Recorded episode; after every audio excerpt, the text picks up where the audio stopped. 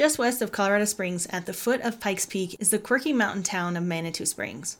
It sits at 6,414 feet in elevation at the foothills of the Rockies and has some really engaging history and fun attractions. The town was originally founded in the 1870s, and many of the old 1900s buildings and homes in the city are still standing, which gives the town an old historic feel.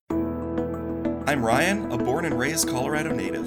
I'm Carrie, a Texas transplant and a Colorado newcomer, and we're a married couple living along the Front Range in Colorado. Join us as we share accessible adventures to help you explore the hashtag Colorado life like a local.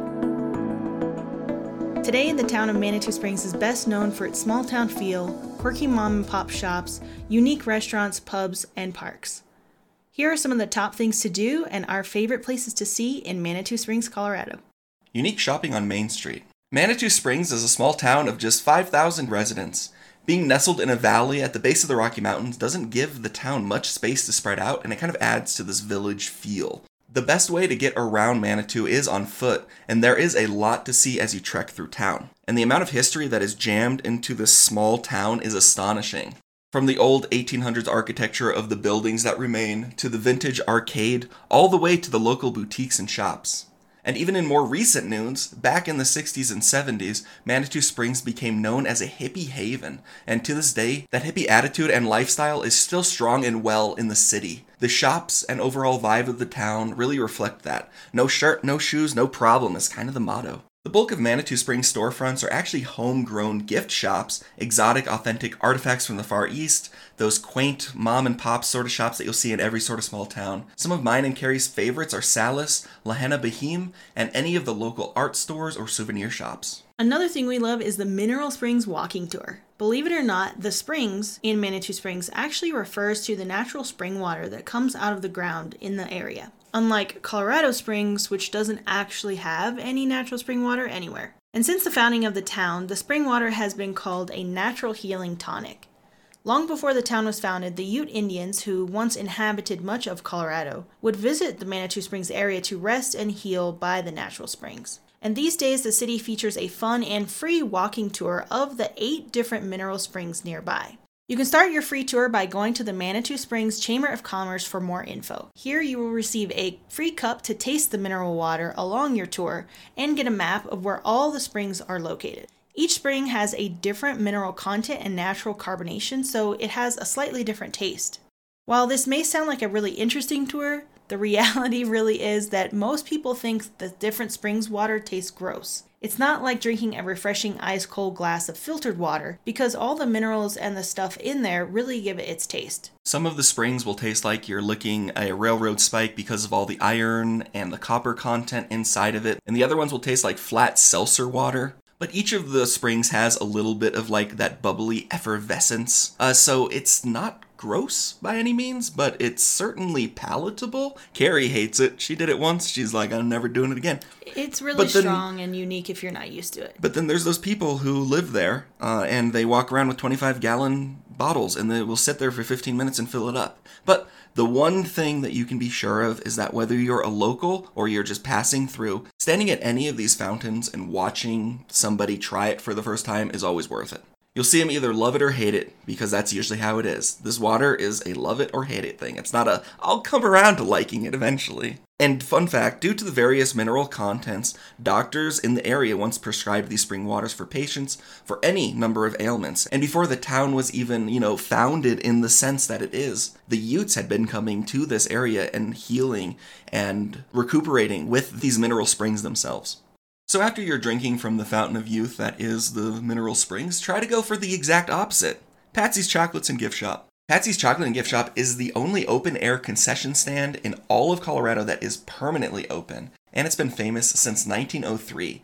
They have fantastic gourmet popcorn where you can literally go get a bag the size of like a bean bag, and definitely make sure to try out their saltwater taffy. It is some of the best you'll ever find. Patsy's offers what I would classify as that like quintessential carny food, the kind of stuff that you can walk around with and really like eat with your hands. Like I said, popcorn, there's big pretzels, ice cream, hot dogs, funnel cakes, all those things that really add to the experience and add to the walkability of this town. But this is the best place if you are looking for an overly sweetened treat or delicious, indulgent deep fried food. Another one of our favorites is the Manitou Springs Penny Arcade. You can play hundreds of old arcade games here. And this arcade features rides, prizes, new and old games, pinball, skee ball, pool, and air hockey games. And by old games, we're talking about games from the 1930s, but there are also brand new ultra modern games here as well. A real grab bag of variety here, but one that every generation can enjoy and take a nostalgic trip. Something else that makes this arcade unique is the fact that a large portion of it is outside.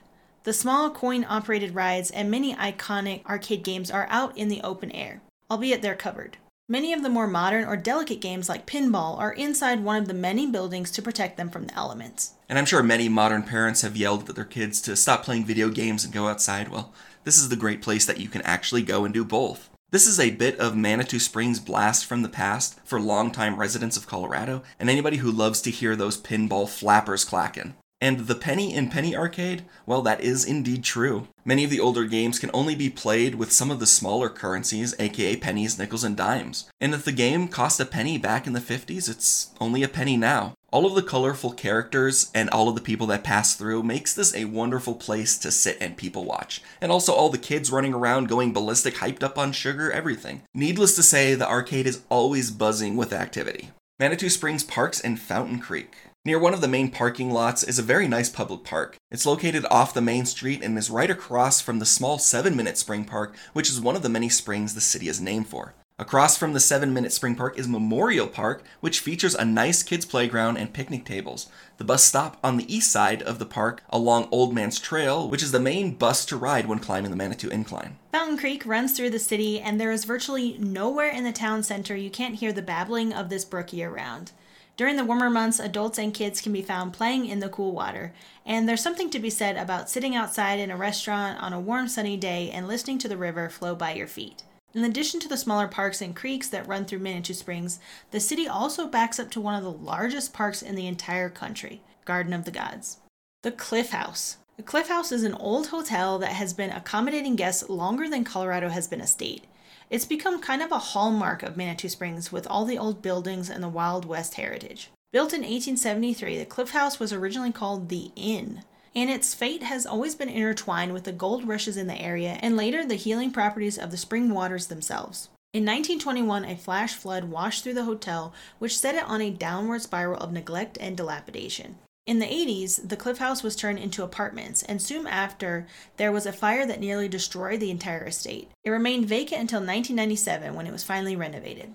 And since then, there's been millions of dollars poured into the Cliff House to restore it to its once glorious status. These days, it serves as a hotel for guests seeking lodging or to host special events like weddings. Fine dining is available at the Cliff House restaurant and serves award winning cuisine. And this is from the website. Stately and spellbinding, the Cliff House of Pikes Peak pairs the glamour of a bygone era with the modern day styles, sophistication, and service worthy of its AAA 4 diamond status.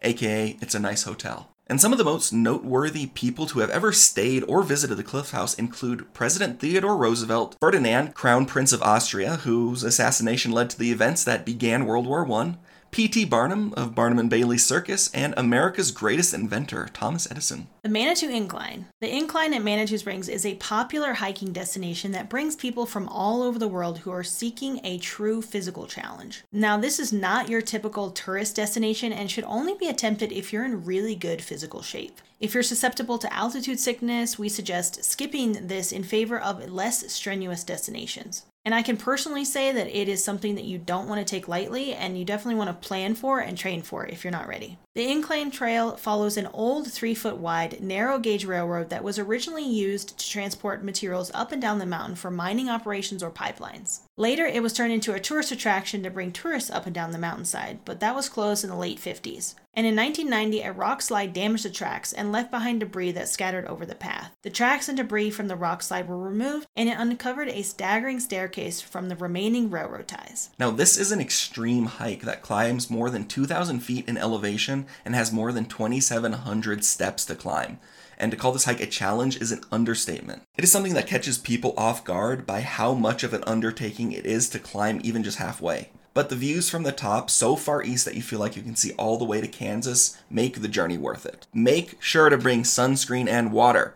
It's not like there's like, you know, a drinking fountain every couple hundred steps or something. No. and more water than you need too. Yeah. As, when I was climbing the Manitou Incline, I took four water bottles and drank all of them. And lost one of them. And I lost one of them. One of the nice ones. Yeah. When planning your next visit to this historic, offbeat little town, we hope this gives you some ideas for activities to try. You really can't go wrong with a quirky Colorado town full of shops and restaurants surrounded by gorgeous Rocky Mountain views.